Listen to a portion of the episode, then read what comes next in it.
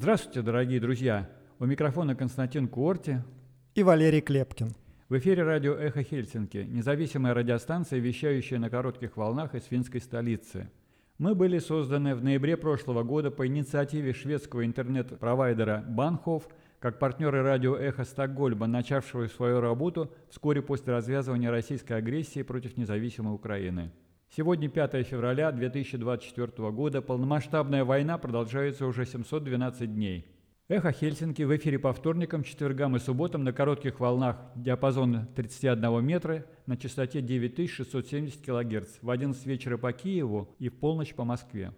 Мы выкладываем наши программы на платформах Telegram, SoundCloud, Apple Podcast и YouTube.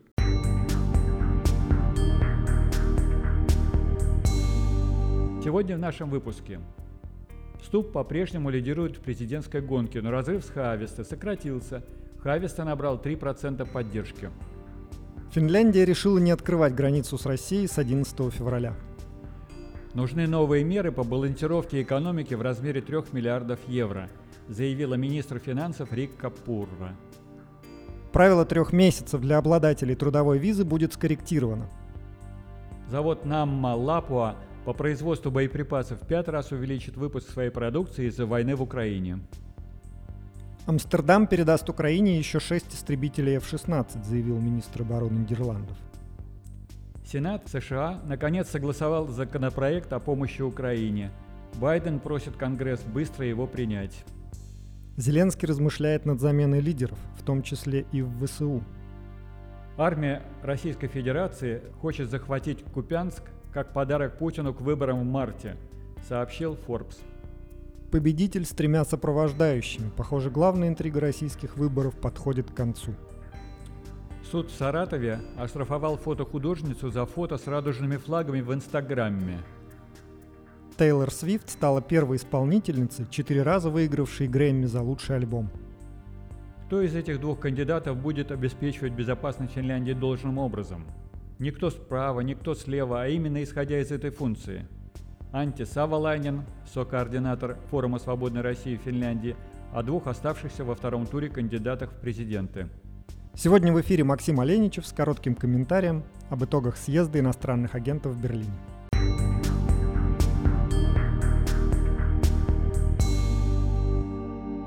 В эфире новости «Эхо Хельсинки». Согласно свежему опросу общественного мнения, кандидат от коалиционной партии Александр Ступ по-прежнему является наиболее популярным претендентом на пост президента Финляндии. Согласно опросу Helsinki Sanomat, в ходе второго тура президентских выборов Ступ одержал бы победу над выдвигающимся от избирательного объединения Пеккой Хаависто, набрав 54% голосов, тогда как за Хаависто проголосовали бы 46%. Однако разрыв между кандидатами уменьшился с последнего опроса. Хаависто набрал 3% поддержки. Так, согласно предыдущему опросу от 30 января, Ступ получил 57% голосов, а Хаависто 43%. В субботу, 3 февраля, закончилось предварительное голосование во втором туре на президентских выборах за рубежом. Внутри страны предварительное голосование продлится до завтра. Согласно опубликованным июле данным, во втором туре выборов проголосовали уже более миллиона четырехсот тысяч человек, что составляет почти треть от имеющих право голоса. Среди избирательных округов наибольший энтузиазм предварительное голосование вызвало в Пирканмаа, где явка превысила 37%. Самая низкая явка на Аландских островах. Там проголосовало менее 17% от числа имеющих право голоса. Напомню, что основной день выборов состоится в это воскресенье 11 февраля.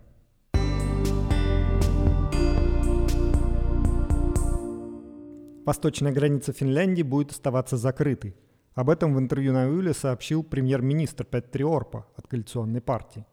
По словам главы правительства, на российской стороне в различных приграничных районах тысячи граждан третьих стран ожидают того, чтобы нелегально попасть в Финляндию. В подобной ситуации, как заявил Орпа, не может идти речи об открытии пропускных пунктов на границе с Россией. Очевидно, что мы не можем открыть границы. Одновременно с этим нам нужно подготовить меры против любого нелегального проникновения – Этим сейчас активно занимается правительство. Легких решений не будет. Но главный принцип в том, что мы позаботимся о безопасности границ Финляндии, о национальной безопасности. Это стоит на первом месте. Илта Саномат, в свою очередь со ссылкой на источники в правительстве, также подтверждает, что власти собираются продлить закрытие границы между Финляндией и Россией. Как утверждает издание, это решение будет принято на заседании Госсовета в четверг. Согласно последнему решению правительства, восточная граница пока остается закрытой до 11 февраля. Впервые границу закрыли в ноябре прошлого года. Ранее Конституционный комитет парламента постановил, что восточная граница может быть полностью закрыта на короткий период при исключительных обстоятельствах. Такое постоянное продление сроков закрытия границы в долгосрочной перспективе не может быть решением. Поэтому, согласно информации Илта Санумат, Министерство внутренних дел готовит новые законопроекты, которые должны помочь разрешить ситуацию на границе. Министерство в спешке готовит различные меры. В то же время ожидается, что незаконные попытки пересечения границы будут происходить все чаще, когда начнется весна. Сейчас правительство всерьез обдумывает вариант разворачивать прибывающих прямо на границе – сообщает Илта Санумат, анонимный источник из правительства. В соответствии с информацией от пограничной службы Финляндии, на той стороне границы могут находиться сотни, если не тысячи просителей убежища. По словам заместителя начальника пограничной службы Марко Саарекса, вблизи пунктов пропуска нет активного движения, а закрытие КПП не оказало заметного влияния на сухопутную границу. Он отметил, что в январе было три случая незаконного пересечения границы – в общей сложности 33 человека обратились с просьбой о предоставлении убежища.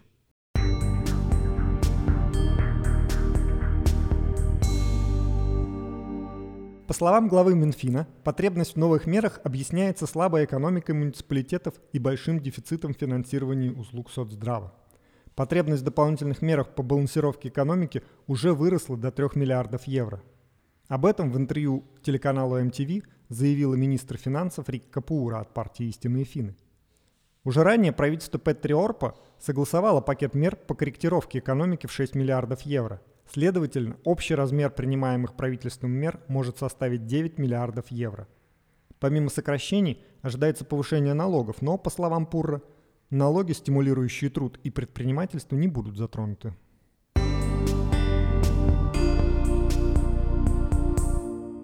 Председатель шведской народной партии министр образования Анна Майя Хенриксон в интервью Хелсинген Санамат заявила, что правительству следует пересмотреть положение правительственной программы, которая касается продления рабочей визы в течение трех месяцев.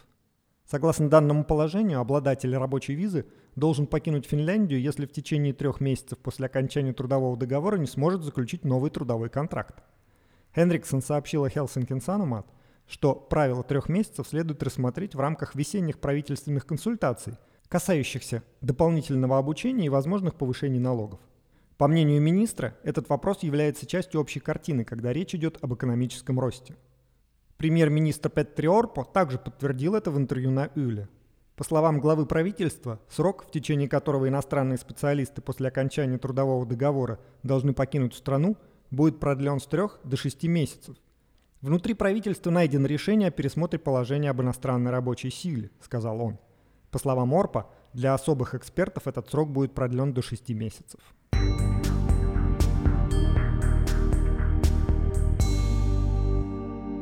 Завод компании Nammo Lapo по производству боеприпасов в этом году увеличит выпуск своей продукции в пять раз из-за войны в Украине.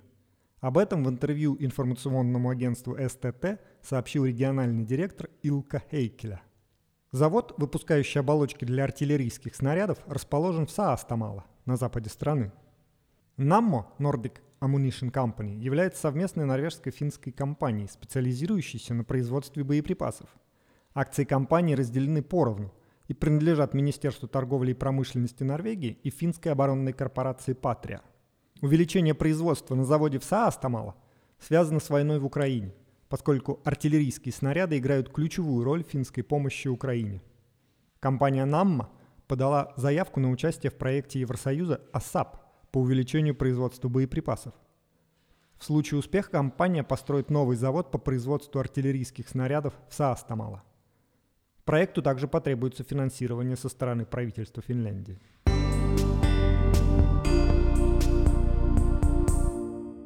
Как сообщает BBC, Нидерланды поставят Украине еще 6 истребителей F-16, доведя общее число обещанных самолетов до 24. Об этом заявила министр обороны Кайса Оленгрен. «Превосходство Украины в воздухе необходимо для противодействия российской агрессии», заявила она. В конце прошлого года сообщалось, что Нидерланды начали подготовку к передаче Украине первых 18 самолетов F-16. Информацию об этом подтверждал президент Украины Владимир Зеленский.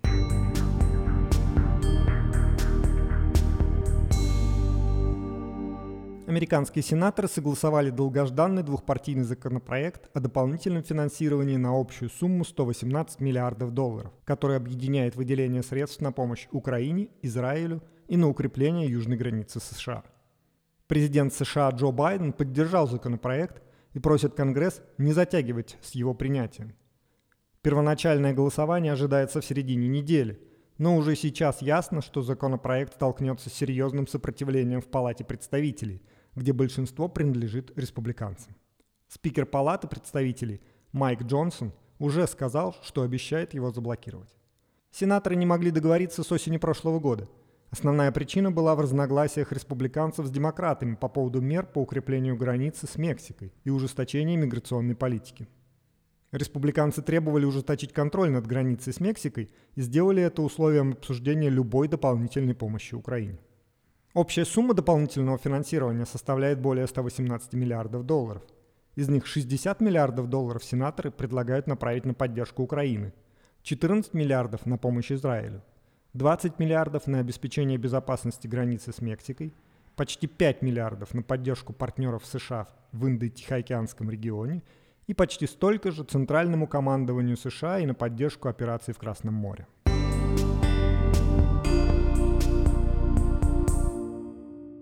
Отвечая на вопрос журналиста Рай Уно о слухах вокруг увольнения главкома Вооруженных сил Украины Валерия Залужного, Владимир Зеленский сказал, что размышляет о смене разных руководителей государства.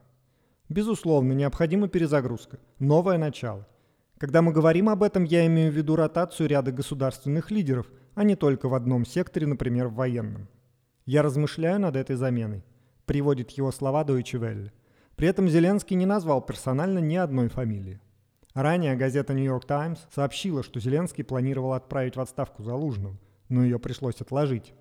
На его должность рассматривались две кандидатуры – главы украинской разведки Кирилла Буданова и командующего сухопутными войсками ВСУ Александра Сырского. Но оба отказались от должности.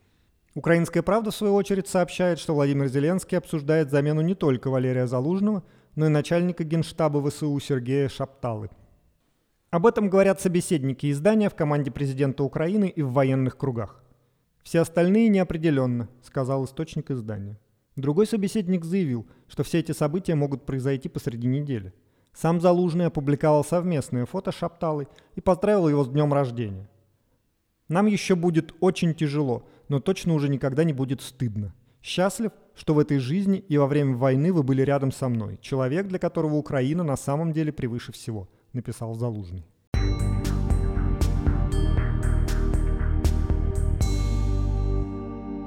Россия собрала на Купинском направлении около 500 танков, более 600 единиц боевой техники и около 40 тысяч солдат, пишет Forbes.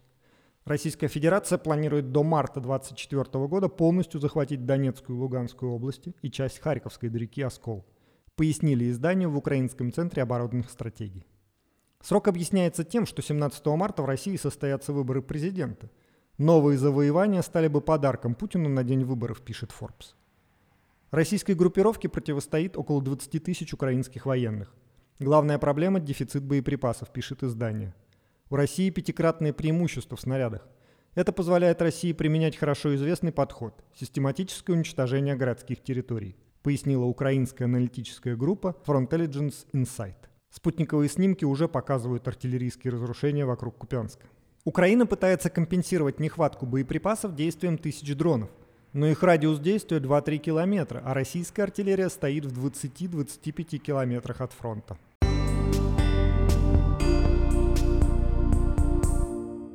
В самой же России подходит к концу главная интрига так называемых выборов – по данным штаба Бориса Надеждина, Центр избирком забраковал 15% подписей, поданных за выдвижение его кандидатом в президенты.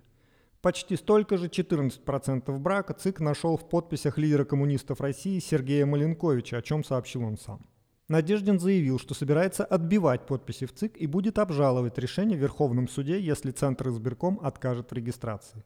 Маленкович же в случае отказа в регистрации ничего оспаривать не собирается. Официальное решение о том, будет ли зарегистрированы Надеждин и Маленкович в качестве кандидатов на пост президента России, ЦИК объявит 7 февраля. Однако, похоже, интриги не будет, и в итоге в бюллетене окажутся всего 4 кандидата. Об этом со ссылкой на члена ЦИК уже написал в своем телеграм-канале депутат Госдумы Денис Парфенов.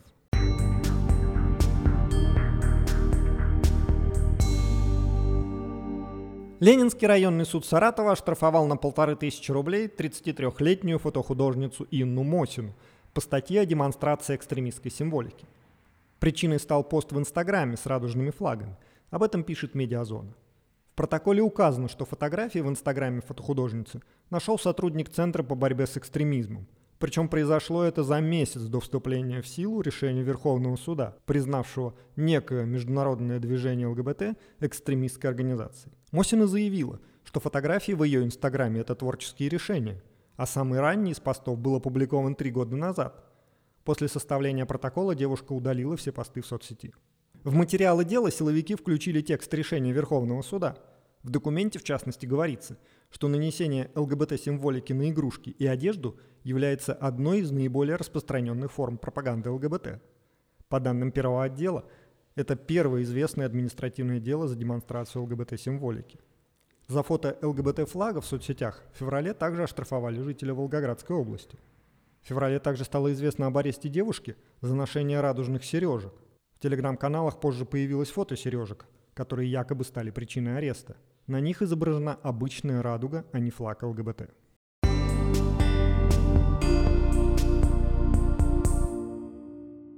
В Лос-Анджелесе объявили победителей музыкальной премии Грэмми, которая вручается ежегодно. В номинации «Альбом года» победила американская певица Тейлор Свифт за альбом «Midnight».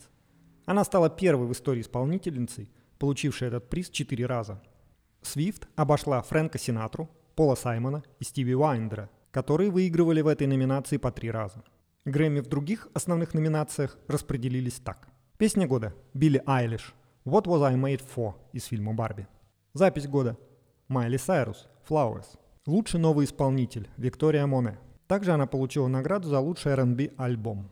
Лучшая песня в стиле R&B – «Сиза» «Снуз». Лучший рэп-альбом – «Киллер Майк». Альбом «Майкл».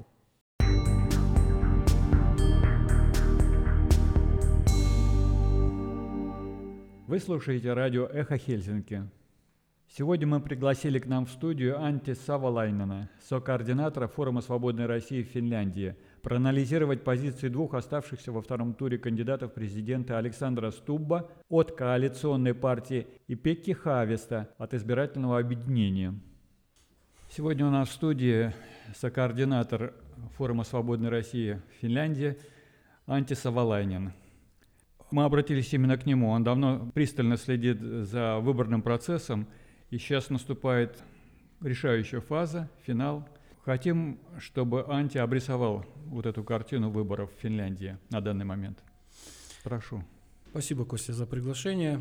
Э, действительно, мы наблюдаем триумф демократии, не побоюсь этого высокопарного слова, потому как а, Выборы, которые проходят в Финляндии, самые что ни на есть наидемократичные. Первый тур э, никто не знал толком, кто будет победителем, и ставки были совершенно разные у людей. И это очень важно, это очень э, положительный момент. Люди выбирают. Это не предсказуемые выборы, это не заказуха какая-то, а именно выбор народа. И это очень важно. И на мой взгляд, а, мы имеем уже самый такой положительный эффект от этих выборов, то, что действительно это выборный процесс со всеми атрибутами выборов. Предвыборная кампания, э, кандидаты свои э, программы представляют, э, ездят по всей стране, рассказывают о том, кто они, что они, и народ голосует. И мы увидели, что два фаворита теперь выделились на второй тур. Это Александр Ступ и Пека Хависта. Они действительно имеют большую поддержку оба. И опять, второй тур опять ставит перед нами вопрос. Мы опять не знаем, кто выиграет выборы. говорят, что сейчас ставки Стуба еще больше поднялись. Ну вот, посмотрим, а, кто что говорит. И действительно, мы наблюдаем сейчас картину, э, ну, если так э, образно сформулировать, э, право и лево, да? То есть вокруг Стуба формируется правый электорат, а вокруг Хависта левый электорат. Но это только на первый взгляд. Я уже тоже писал в своей группе и говорил о том, что на самом деле сейчас для нас даже не это главное. Даже не главное, кто справа, кто слева. А главное то, что мы выбираем президента всех финнов. То есть э, вот это образное разделение, оно не совсем верное. Потому что президент, он будет э, должен объединить вокруг себя всю нацию, все государство. И вот как раз исходя из этого, если мы смотрим, то тогда возникают другие вопросы. А кто должен быть этот э, президент? Кого мы хотим видеть? И ответ, на мой взгляд, э, напрашивается сам собой. Президент должен э, гарантировать безопасность Финляндии, учитывая, что он является главнокомандующим, и э, внешняя политика на нем, функция его очень и очень значимая. Поэтому мы должны думать об этом. Кто из этих двух кандидатов будет обеспечивать безопасность Финляндии должным образом? Никто справа, никто слева, а вот именно исходя из этой функции. И а, когда мы смотрим на то, что они говорят, на мой взгляд, я вижу только пока одного. Вот на сегодняшний день. Есть, будут еще заявления с их стороны, несколько, тут не, не так много времени осталось, но будут еще заявления. Но исходя из тех заявлений, которые прозвучали, я вижу, что э, на сегодняшний день отвечает требованиям того именно э, будущего президента, это Александр Ступ. Несколько заявлений, которые они сделали по поводу, например, Украины, а, меня очень порадовало заявление Стуба по Украине, что он полностью поддерживает. И а, второе, то, что он не хочет разговаривать с Путиным и не собирается с российским правительством вообще какие-то контакты иметь. На что Хависта ответил право, прямо противоположно. Он ответил, что он готов поднять трубку и готов разговаривать. И здесь есть э, небольшая уловка. Кажется, что по идее это так и должно быть. Ну да, пример, может быть, здесь в другую сторону перегиб. Президент Франции Макрон, да, постоянно звонил Путину, правда, результата не достиг, но, может быть, действительно, э, это трезвая такая позиция. Да, и кажется, что это трезвая позиция, и как бы так и надо. Но мы забываем одну вещь. Идет кровопролитная, развязанная Россией война в Украине. Каждый день там гибнут люди. И президент Путин сегодняшний – это преступник, который развязал эту войну. Разговаривать разговоры с преступником, принимать от него поздравления, извините, это очень странно. Разговор может быть только один о том, если он позвонит и скажет, я готов разговаривать о сдаче территорий, ухода территорий с, с территории Украины, о остановке войны и только этот вопрос можно обсуждать. Но Хависта об этом не сказал. Он сказал, что он поднимет трубку и примет поздравления. Это, конечно, нельзя делать прямо сейчас таких каких-то больших выводов об этом, но, тем не менее, это показывает, каждый из этих кандидатов а, понимает по-своему общение с Путиным. Ступ четко, уверенно говорит, что он контактировать не будет, и это правильно контактировать сейчас с ним нельзя. А если э, Хависта хочет контактировать, то, на мой взгляд, это ошибка политическая. Понятно. Вот как раз когда я шел сюда, э, около Стокмана мне листовочку дали именно за Хависта. Почитал ее, симпатичная такая. Э, есть еще, допустим, полтора миллиона тех, кто голосовал не за них. А, но, на мой взгляд, э, есть э, в обществе некое поправение – и я все-таки подразумеваю, склоняюсь к тому, что левый электорат начал немножко проветь. И за счет того, что он будет проветь, часть левых голосов уйдет к стубу. Должна уйти. А почему идет поправление? Оно же не просто так, не с бухты-барахты. Вот еще год назад я ну, яйца бы выеденного не дал за победу Стуба. Был, я был абсолютно уверен, что победит Хависта. Все опросы говорили в его поддержку. Он абсолютный лидер был абсолютный лидер. Но война, как известно, она является неким лакмусом. Она проявляет все самые лучшие, худшие качества человека. Это известный факт. Поэтому, когда они начали в условиях войны уже предвыборную кампанию, тяжелой войны, развязанной Россией в центре Европы, то тут выявились некие сильные и слабые стороны обоих кандидатов. На мой взгляд, слабые стороны Хависта а, увеличились, усилились, а сильные стороны Устуба усилились тоже. Вот такая произошла метаморфоза. Поэтому я а, предполагаю, что часть левого электората в условиях, в которых мы находимся, в тех угрозах, связанных и с границей, и связанных с а, возможным нападением России на другие страны, и продолжением войны в Украине, поправеет. То есть э, левый электорат немножко поправеет в этом случае. Поэтому если это произойдет, то э, те голоса, которые уходили а Хависта, они будут уходить к Стубу. И я думаю, что, скорее всего, э, Стуб наберет количество голосов для победы. То есть разрыв будет, наверное, больше тогда в этом предположении? Я думаю, что да, чуть-чуть больше будет э, уже разрыв, чем был в прошлый раз, потому что тогда они шли практически э, рядом. А вот еще одно, если я не ошибаюсь, так ли это вот, что в Хельсинки все-таки Хависта победил, да? Да. На первом этапе. Чем это можно объяснить? Ну, столица, Бамонт, э, тусовки, э, экологи, э, борьба за права, чтобы животных не убивали и так далее. Все обычно такие вещи сосредоточены в, в столицах. И здесь люди более либерального такого толка. А ну, традиционно в глубинке всегда более правый электорат. Это во всех странах, мне кажется. То есть такой феномен Гарвард, вот эти профессора, и тут же, мне кажется, еще большая пестрота такая в Хельсинки. Да, да. Здесь больше, э, больше э, людей с разными взглядами, они э, более открыто здесь высказываются, а все-таки глубинка это всегда некое сосредоточие людей от земли, что называется, да, людей, которые фермеры, там, я не знаю, предприниматели какие-то, и люди, которые всегда стоят, ну, скажем так, за более правые, что ли, взгляды. Я слышал причину, а, вот, которую некоторые дают в этом случае, вот в подобных тенденциях, когда не просто так, вот, что фермеры голосуют за правых, да, или там э, реднеки, да, как в Штатах, или, а вот здесь наоборот, вторичная волна такая идет, реакция на реакцию, то есть э, левые слишком много со своей повесткой климата, с повесткой каких-то, на мой взгляд, придуманных вин, перед э, эксплуатацией в колониях, как, которые были там 200 лет назад, левую повестку, слишком вставляя перед обществом, напугали многих людей, которые до этого совершенно этим не занимались, и те как бы обратили свои взоры на правую часть спектра политического, и э, в защите от таких вот тенденций, на их взгляд, легковесных слишком, ищут э, защиту у правых. Вот вот мне кажется, это тоже присутствует, да? Согласен, это тоже присутствует. Э, действительно, у левых эта повестка занимала практически 90%, наверное, всей их повестки.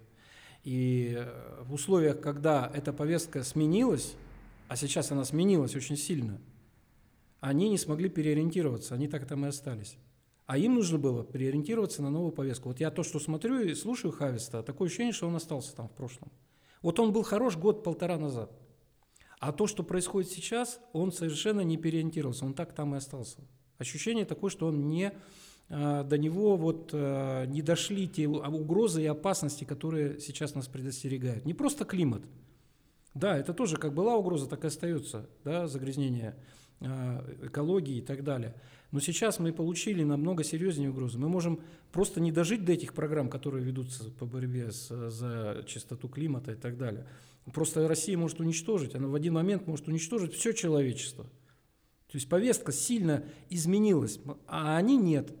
Они нет. Поэтому левый электорат, который почувствовал это изменение, но не увидел у них отражение, он будет перемещаться в сторону права, как бы мы этого не хотели. Но позиции все равно его сильны, и они поборются, поборются, конечно. Все-таки нельзя ну, помогать без меры, когда все больше и больше людей считают, что зачем работать, когда все равно есть помощь какая-то от государства. И э, это тоже ведь право-лево, это в экономике очень сильная штука. Э, получается перекос экономический, который надо выправлять, который образовался, да? А, так ли это, как ты считаешь, э, вина предыдущего, более левого правительства, что экономика зашла, или так сложились все совокупностью факторы?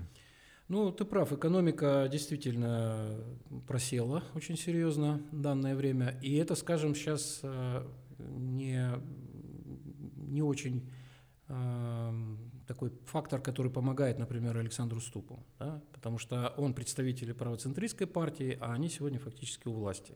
То есть это некий такой вот, а, ну не очень для него такой э, с точки зрения пиара а, такая поддержка. Она мешает ему. Почему? Потому что по своей сути, в общем-то, Финляндия это левая страна. Левая страна. И здесь э, люди на протяжении многих лет жили в, это, в, этом, в этой левой повестке. И можно, конечно, говорить, что Санна Марин виноват, но понятно, что закладывалось это намного раньше. Вот это социальное, государство социального благосостояния, всеобщего благосостояния, оно закладывалось до Санны Марин еще. Поэтому Санна Марин только усугубила эти процессы, не смогла их выправить, она их продолжила. А новое правительство правое, которое пришло, оно резко решило э, резко решать эти вопросы. Что тоже вызывает вполне справедливые возмущения. И мы видим последние э, акции профсоюзов и уже анонсированы следующие двух-трехдневные акции профсоюзов в феврале все это будет усугубляться, поэтому мы здесь наблюдаем скорее не право-лево, а мы здесь наблюдаем слом левой системы. Слом левой системы. И слом всегда это очень сложно и трудно.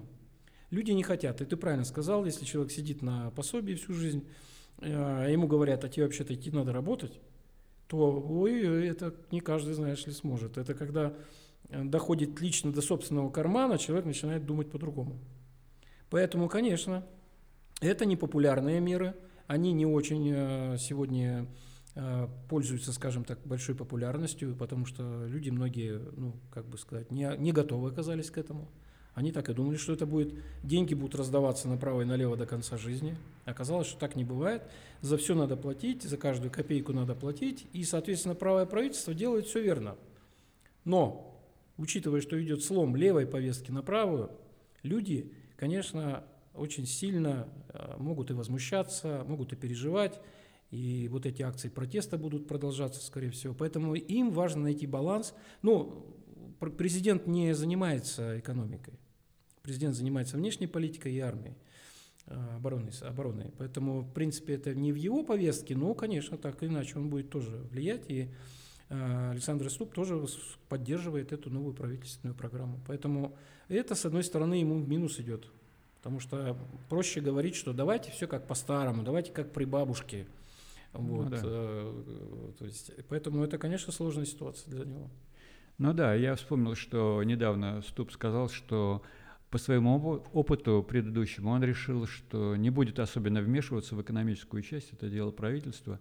Тем не менее, я считаю, что победителю не позавидуешь, очень сложные проблемы в экономике тоже. Абсолютно. Мало того, в экономике э, мы находимся в периоде очень сложных проблем вокруг нас.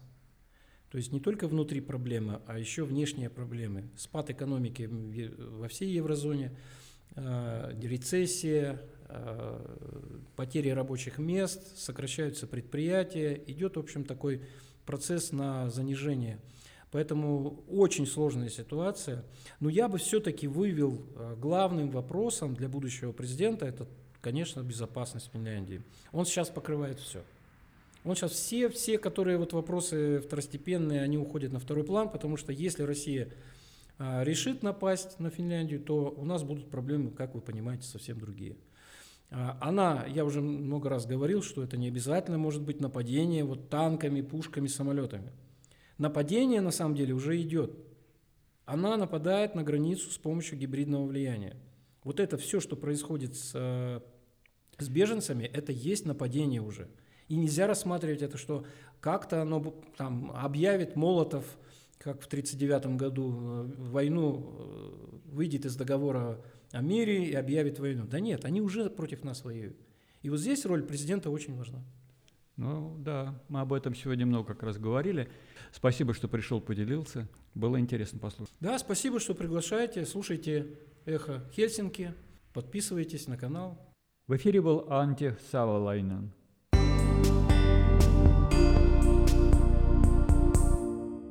В пятницу и в субботу в Берлине проходил съезд так называемых иностранных агентов, коими в России признают свободомыслящих людей, не боящихся выражать свое мнение. О его начале мы рассказали в пятницу, а сегодня попросили юриста и правозащитника Максима Оленичева прокомментировать его итоги. Максим, добрый день. А, расскажите, пожалуйста, чем а, завершился съезд иностранных агентов в Берлине? Какие итоги? Была ли какая-то общая резолюция? А, потому что слышал, что там были какие-то сложности с ее принятием. Да, добрый день. А, на самом деле состоялась встреча иностранных агентов, его называют в медиа съездом, а, но э, на самом деле это была встреча для знакомств, для нетворкинга в первую очередь. И эти задачи, конечно, были выполнены, потому что больше 150 а, человек присутствовало на мероприятии, и при этом все знакомились, обсуждали, почему включили в реестр иностранных агентов, какой деятельностью люди занимаются. Из э, ценного и из результатов, э, к чему привела эта встреча, можно выделить следующее.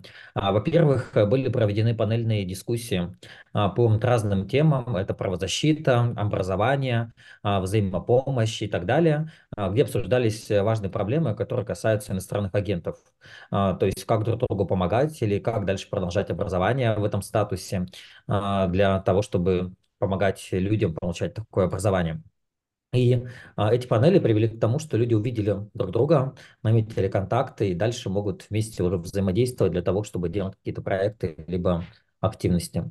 А также на встрече обсуждалась возможность принятия общей резолюции а, от имени а, встречи. И, э, к сожалению, текст был недостаточно проработан, а, поэтому прямо в течение встречи а, сделали экспресс-редактирование этого текста специально выбранной рабочей группой. Ну и при этом в любом случае опять текст не приняли. То есть никакого текста резолюции не существует в настоящий момент, и э, будет ли он доработать, доработан, пока неизвестно. А, и в целом можно говорить о том, что мероприятие состоялось, и главный плюс как раз в том, что люди увидели друг друга а, живьем, потому что первая, встреча с момента 2019 года, когда стали включать отдельных людей в реестр иностранных агентов, и это, конечно, важно было посмотреть, какой срез вообще граждан гражданского общества на этой встрече существует. И что важно, э, важно то, что не только а, правозащитники, э, писатели, журналисты или селебрити включаются как раз в реестр иностранных агентов, но важно было увидеть и поговорить о том, что абсолютно разные люди могут быть включены в этот реестр, какие проблемы а, этим статусом создаются внутри страны. Были приветствия от разных людей, в том числе от госпожи Агафоновой, которая работает дояркой и включена в реестр иностранных агентов. И очень разные люди встречались э, на этом мероприятии и обменивались своим мнением и знакомились.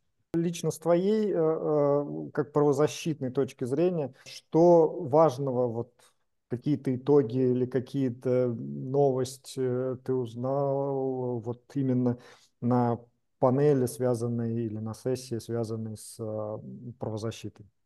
Ну, мы обсуждали о том, как подходить вообще к законодательству об иностранных агентах, к его последнему применению и э, решили о том, что необходимо рассматривать а, включение в реестр иностранных агентов как одной из современных форм а, политических репрессий, наряду с преследованием за а, фейки или за дискредитацию вооруженных сил, где за выражение мнения, отличного от государственной власти в России, людей преследуют. И э, в этом ключе э, мы предлагали э, на этой конференции как раз и обсуждать этот вопрос, и э, в том числе включили его в проект резолюции, которая не была принята, но при этом мы договорились между собой о том, что мы можем фокус немножко сместить. То есть не только продолжать свою обычную деятельность, которой мы занимались до включения в реестр и уже в момент включения в реестр, но и посмотреть на то, что, э, в принципе, власти, включая в реестр, они все-таки пытаются ограничить в правах.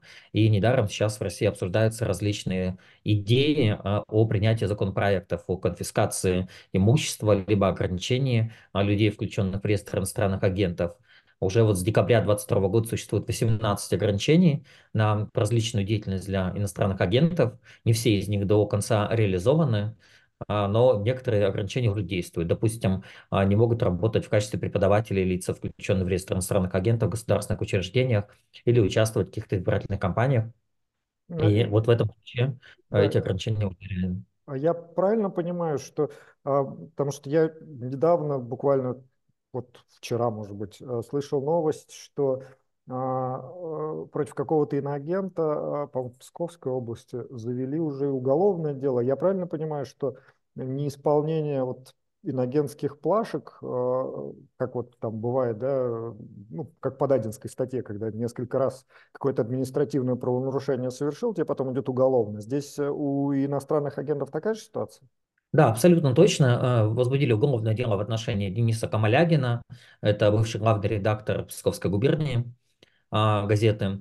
И на самом деле это не первое уголовное дело, это уже третье уголовное дело, которое сейчас э, расследуется, а, связано с иностранными агентами. А, и э, может грозить э, реальное лишение свободы. Первое дело было возбуждено около года назад в отношении Артема Важенкова, который не исполнял никакие агентские обязанности, но при этом уже после начала большой войны, после февраля 22 года уже проживал за рубежом. А, в другое дело было возбуждено в отношении а, журналистки а, из Татарстана. И третье дело сейчас было возбуждено в отношении Дениса Камалягина за неисполнение накеринских обязанностей. В принципе, власти будут и дальше, скорее всего, возбуждать такие уголовные дела, но достаточно выборочные, потому что в реестре иностранных агентов уже больше 700 записей, и не все из людей и организаций соблюдают свои агентские обязанности, но пока что только три уголовных дела. Понятно. А, тогда, в общем, объяснимо, почему важно включать а, вот а, преследование по иногенству, наверное, да, в список репрессивного законодательства и вообще именно политических репрессий, потому что, ну, рано или поздно это позволит, в конце концов, потом провести реабилитацию тех людей, и опять же, если будет какая-то конфискация имущества, у людей будет возможность получить какие-то компенсации от государства. Еще такой уже совсем а, личный вопрос. Я а, читал то, что по поводу итогов писал Леонид Гозман, что внутри, а, ну, практически все задают вопрос, а, а стоило ли так себя вести, стоило ли а, вот, а, заниматься так активно, чем я занимался. А, но после конференции этот вопрос отпал, потому что вот после этого съезда или а, собрания, да, что, посмотрев вокруг, стало понятно, что таких людей много, и ты не один, и ты как бы все делаешь правильно. Стало легче. Ну, а, мне стало легче от того, что я увидел э, своих коллег, друзей, познакомился с новыми людьми, которые включены в реестр иностранных агентов, а, с некоторыми развиртуализировался, и, конечно, вот эти коммуникации, нетворкинг – это самое важное, что я вынес с этой встречи. А в целом, а, я как занимался своей деятельностью, так и занимаюсь статусом иностранного агента, здесь нет никаких проблем, и темой иностранных агентов занимаюсь с 2014 года, когда только организации стали включать в реестр иностранных агентов. Поэтому, в принципе, у меня никакого-то изменения сознания не произошло. Но радостно видеть людей из разных сфер деятельности, которые, несмотря на все, что происходит, продолжают заниматься своей деятельностью. Это и правозащитники, и журналисты, и люди искусства, и люди, которые занимаются политикой в том числе. То есть прям очень большое средство гражданского общества. И, конечно, обмен мнениями и а, то, что мы друг друга увидели, мне кажется, это самый большой плюс из э, этой конференции. Ну да, и обмен опытом, как можно справляться со всем вот а, и юридическими, и психологическими наверное, проблемами тоже, в общем-то, помогает. Да, абсолютно а, так, да. Хорошо, спасибо большое, э, что рассказали. А, благодарен, что согласились поучаствовать и рассказать. Всего хорошего, до свидания. До свидания. В эфире был Максим Оленичев.